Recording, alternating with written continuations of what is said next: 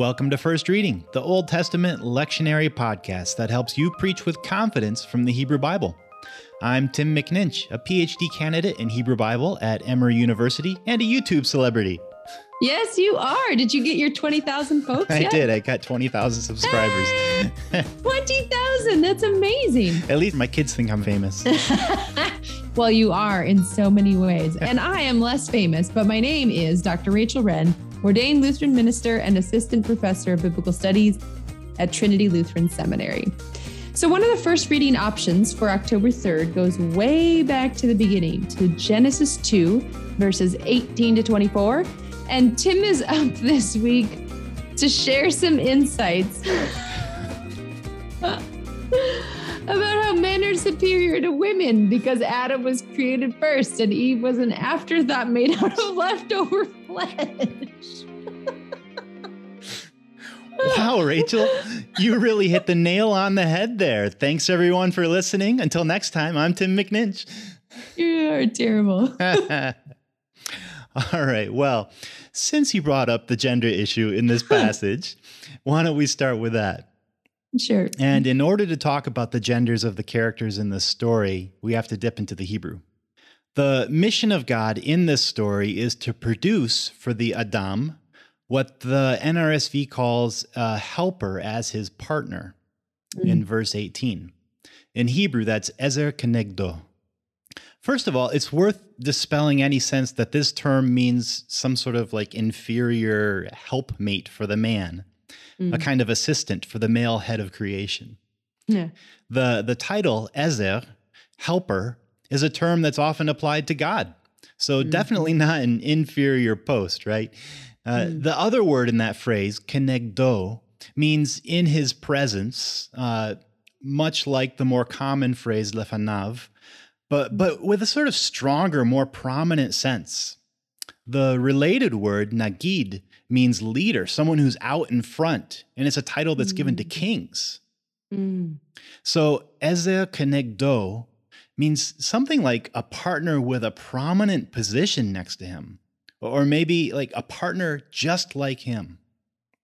So God is out to create an equal partner for the Adam.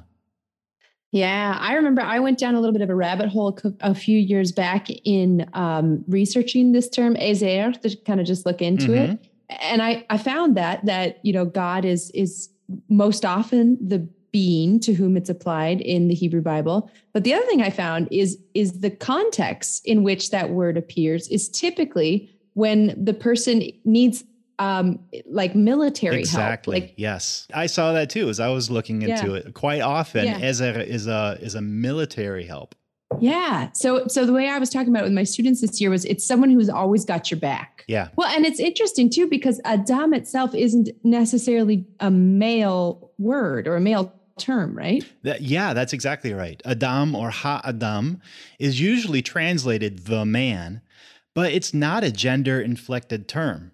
I mean, it does take masculine verb and pronoun forms, but really that's more a feature of the patriarchally shaped Hebrew language in general and mm. not a connotation of the word Adam itself. Mm. The term, of course, is connected to the ground, Adamah, from mm. which Adam was formed in chapter 2, verse 7. So the closest cognate we have in English would be something like human uh, mm. though it is a bit unusual these days to refer to the soil as humus, uh, which is also altogether a different thing from hummus, hummus, the delicious chickpea dip. And a roll today. you might also try the earthling, who yeah. was formed from the earth as a translation for Ha'adam. Though I, I also think earthling always sounds like something a space alien would say. but the point here is that the term Adam is about the human's essential connection to the earth and not about its gender. Mm. The regular term for man, ish, doesn't even show up in the text until after the creation of the woman, Isha. Mm. The woman was made in verse 22, and only then is the leftover material of the hmm. original human called Ish in verses 23 to 24. So you might even say that woman was created before man. Mm. Or, or probably more faithfully to the narrative, woman and man were made from the same original non binary human. Nice. That's such a great way to say that. And it's so contrary to the way that this text is often presented. Uh, you read it, and I think rightly so, as painting equity between women and men as God's original intent for creation after the creation of the earthling, but before the fall. Mm-hmm, mm-hmm. And even more, this whole gender binary is derivative and it's secondary to this earlier, more fundamental non binary nature of human, of Adam. Absolutely. And you know, you could use a whole sermon to dwell on just that point, right? Because mm-hmm. it's so central and unfortunately so contrary to how the story is usually uh, traditionally read. At the same mm-hmm. time, I want to say that for the author of the story, there are other themes that are just as important here. Okay, what are you picking up on? Uh, well, for starters, the point that I mentioned in passing just a couple minutes ago that humanity is essentially connected to the ground, to the earth. Mm. I think the big question of Genesis 2 to 3 overall is how humans came to be so much like the gods. Mm. And Genesis 2 emphasizes that we are not gods. Mm-hmm. We don't walk upon the earth, we are earth. Mm. We are part of the ecosystem. Earth isn't just our home, it's our substance. Mm-hmm. From dust we're mm-hmm. formed, into dust we return, right? So, in this story, even all of the animals and birds were formed just like the human, out of the ground. Mm-hmm. So, there's an interconnectedness between humanity, all life, and the ground itself. Our sort of illusory godlikeness, says Genesis 3 in the next chapter, is the result of sinful overreach, mm. which resulted in an enlightened consciousness, yes, but also a cursed existence and a deadly limitation. Mm. All of this has huge implications for the way that we see our relationship to the earth. Addressing climate change, for example, is not just about keeping Earth habitable for humanity, it's about stewarding our own essential substance. Earth care is self care in a mm-hmm. profoundly pragmatic sense. And this is the witness of both biological science and, as it turns out, the creation mythology of the Bible. Nice. When we think of the earth as a resource to be exploited, which has been the dominant model since the Industrial Revolution at least, we're perpetrating a lie with disastrous consequences for the earth and for us as earth ourselves. Exactly. I remember the moment when I was reading, um, I was doing some exegesis on Genesis 2, and I got to the part in uh, Genesis 2, verse 15, really familiar part. The Lord God took the Adam and put it in the Garden of Eden mm-hmm. to till it. And when I looked at that word, the word till in Hebrew is actually eved which is the same word for to serve. Yeah, yeah. And I thought, oh my goodness, how different would it be if we read this story as we were put here to to watch over it, which is the next verb, mm-hmm. shamar, exactly, and to serve it, to serve it. Yeah, yeah. It just gives a whole different spin on the way that the earth has been treated for so long. Yeah. Mm-hmm. Yeah, absolutely. You got any other spins to yeah, throw out there? Too? Yeah. The the other thing here that's worth dwelling on for a moment is the theme of marriage, which is in mm-hmm. this text. The the structure of the text actually frames this whole mythology of Ezer Kenegdo and the naming of the animals and the creation of woman and man as a kind of etiology or explanation story for marriage. Mm-hmm. This is signaled by the big therefore, alken, in verse 24. Mm. Now, a lot of hay has been made about how this text clearly defines marriage as the union between one man and one woman. Mm. So it's worth thinking this through a bit, especially if you're going to use this text in a sermon. No. Now, I think it's helpful to recognize and accept that this text does indeed present a heteronormative view of marriage as a male female union. That's just mm. the, the plain sense of the text that's there. That is, the author of this text views the union of a man and woman as the typical mechanism that they've observed by which the generation of a new family unit takes place. Uh, notice the prominence there of leaving behind father and mother to form mm-hmm. a new family unit. Mm-hmm. When this leaving and cleaving happens, It replicates in each generation the one fleshness, that non binary sense of the Mm. original Adam, the original humanity. And that's what this text is trying to explain.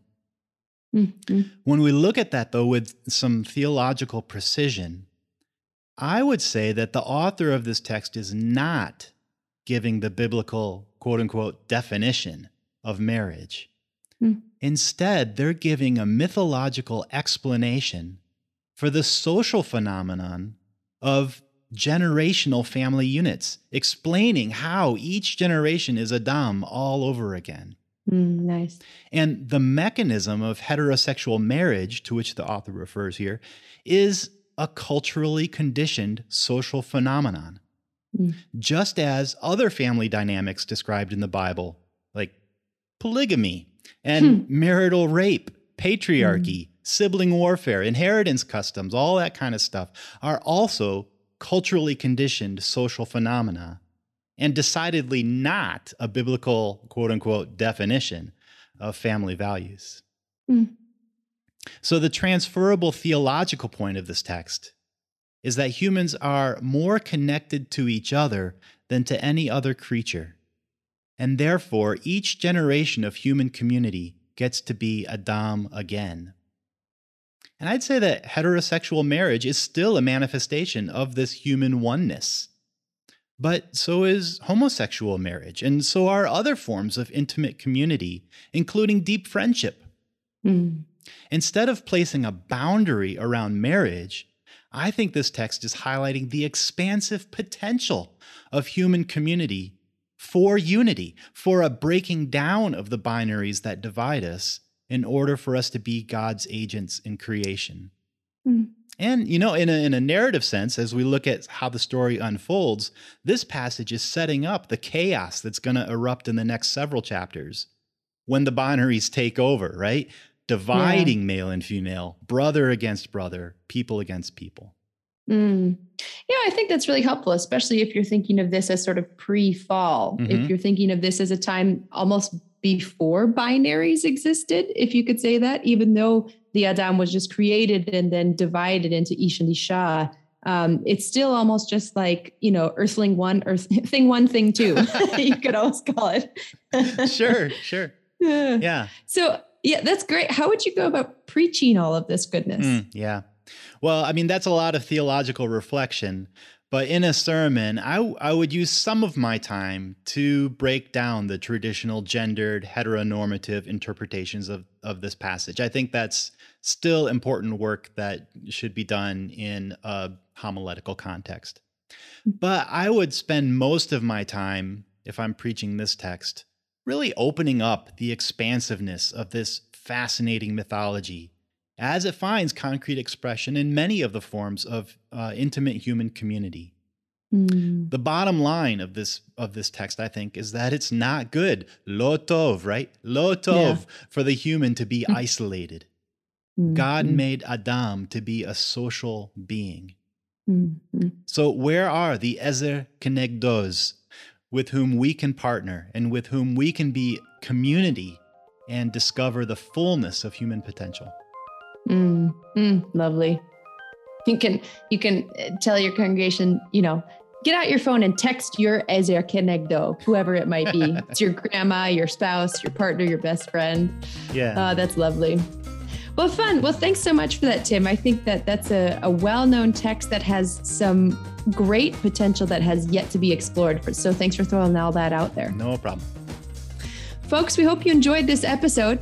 Check us out on Facebook, where we drop our weekly episodes or find a fantastic backstash of our previous episodes. You can get those at firstreadingpodcast.com. Send us some feedback or give us a rating. We love to hear what's working and what can be improved. Special thanks to Trinity Lutheran Seminary at Capital University for a generous grant that's helping us do what we love best. Thanks to all of you who are listening. And until next time, I'm Rachel Wrenn. And I'm Tim McNinch. Have a great week.